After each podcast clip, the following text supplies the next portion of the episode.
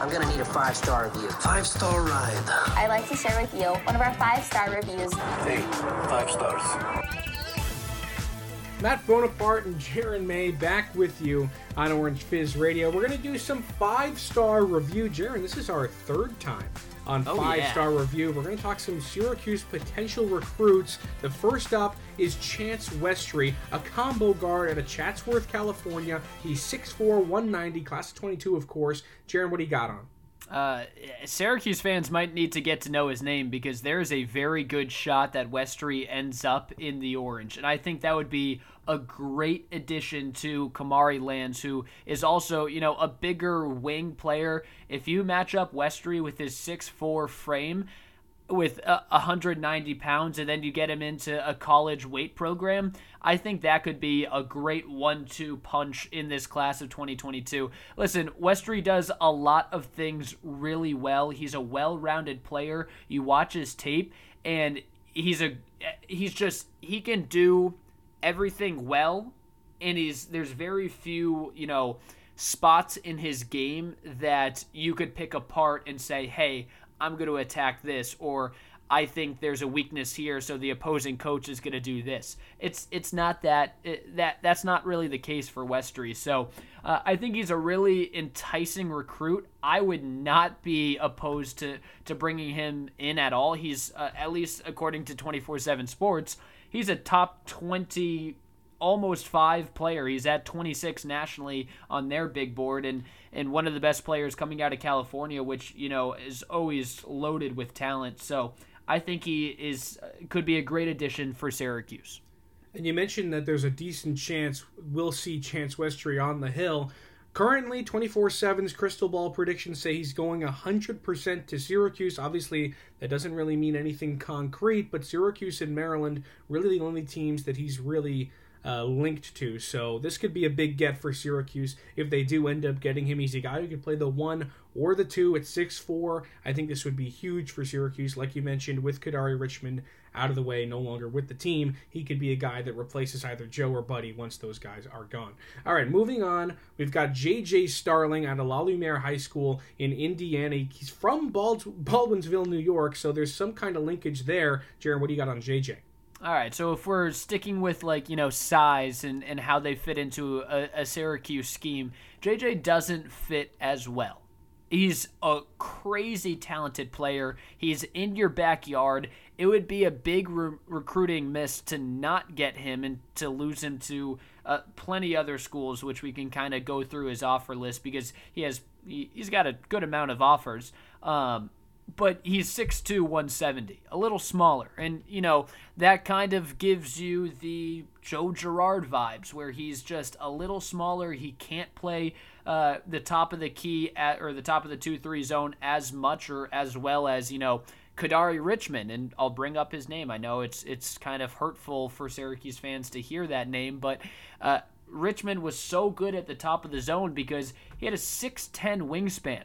That's not what JJ Starling has. He's more of a smaller, shiftier guard that I guess if I could compare him to someone, it's more like I'm trying to put this in a, a Syracuse.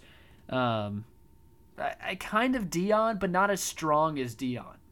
I, I guess I mean, it's it's just brutal to bring up Dion. I mean, I thought you meant. Excuse me. I thought you meant Dior Johnson. Not no Dion Waiters. No, two very Dion. different people.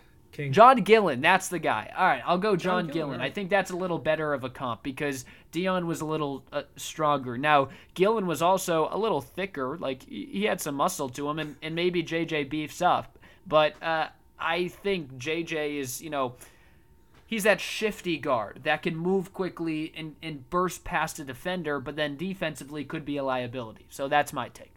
Yeah, another guy that could really, I think, thrive at Syracuse and become a, a really good player at the top of the zone because he's 6'2", he's 170, he's quick, he can shoot, he's everything that Jim Boeheim wants in a guard. So this is everything um, that uh, could be for Syracuse. Nobody, I mean, anything's a step above Joe Girard when you're looking at a guy who's who's two steps or is two inches taller than him and can probably shoot better than him. All right, on to our last prospect I- of the. can- can I never one mind, more? never mind. Jaron's got to say something. Hold I on. got one more. I got one more on JJ.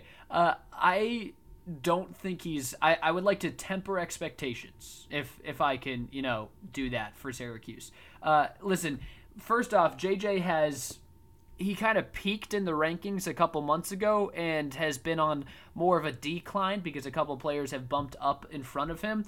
I also don't think that Syracuse uh, has too much of a chance to, to grab JJ because even though he's in their backyard, uh, I think there's a couple other offers that might be a little more enticing. He was Syracuse was one of the first couple teams in on him because he's so close, but now Alabama comes into the uh, comes into view and they have an up and coming program that I think would be a great fit for him because they're guard driven and they really know how to develop guards there.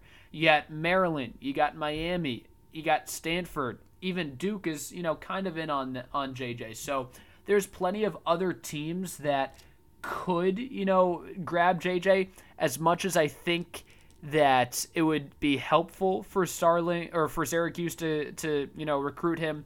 I don't see it actually happening. I don't think it's as much of a, you know, definite as Chance Westry. I agree with you, and I don't think Chance Westry is necessarily a definite, but I do I think, think it's a better chance. A better chance, not necessarily a definite. Yeah. Um, JJ Starling, yeah, I agree with you. I was going to mention that as well. Is that there's a lot of offers on him. One of them being Alabama, like you mentioned. I don't know if Syracuse ends up picking him up. But on to our third and final recruit. You've got Quadir Copeland, a six-six combo guard at a at a Gettysburg, Pennsylvania. Jaron, I mean, this is is this not a dream at the top of the zone? Yeah, I, I mean it is. It's six six one eighty five. Why not? Uh, I and I think we're heavily relying on size with these, you know, conversations. but Length. It, it, it makes sense because you're looking for length in the two three zone, and until Jim Boeheim leaves, and we figure out if the next if the next coach is going to stick with the two three or not, you got to look at length because that is one of the biggest, uh, you know factors that I think these Syracuse coaches also look at. So we're putting our on our coach hat, uh, and that's what we do. Now I will say, uh, with Copeland, he's transferring for high school right now to IMG Academy, and we know that Syracuse has quite a good relationship with IMG that they like to recruit out of there. You, you talk about Benny Williams, who's now at IMG. You talk about Frank Anselem, who is at IMG. Uh, I think Jesse Edwards was also He at was. IMG. Plenty of guys come out of that high school, which you know has a lot of talent and brings in a lot of great talent themselves. Ultimately, end up at Syracuse. So it's not you know a direct correlation and there's been there have been plenty of IMG players that have gone elsewhere but I think that helps because Syracuse and those IMG coaches have a pretty darn good relationship. And this offer list, like um, JJ Starling's, is pretty long as well. And there's plenty of teams in the mix here. Maryland, probably the warmest on him right now. Then you've got Miami, Oregon. Michigan didn't offer him, but they're looking at him as well. Syracuse could really use a guy like this, but I don't know if they're going to get him. A three star, so he's not the biggest recruit in the world. A guy that could probably fit with Syracuse pretty well, um, but not necessarily one Yeah. that is as close as Chance Westry. Yeah, so so what I would say here is like if you don't get Westry or you don't get Starling, then Copeland's a good backup. But Copeland should also not be your number one, ooh, all my eyes are on him type of player. I think, you know, you can get a better player out of JJ Starling Sure. and Chance Westry, but it just depends on if you get them. And if you do get them, I think you're okay from moving on from Copeland. I don't think it's going to be a huge loss if you don't grab him. So I think he's a good backup, and I you, you say that in a way there, uh, not to be you know disrespectful, and it would still be a great recruit if Syracuse brings him in. But I just don't think that he needs to be the all eyes on prize, especially because there's plenty of you know wings and bigs that we're not going to talk about today on on this five star re- uh, review. But there are plenty of other recruits in this class of 2022 that Syracuse is in on and, and should focus on, at least in my opinion, over uh. That'll do it for five star review. When we come back, we'll talk fictional fizz and fizz feedback. Stay with us.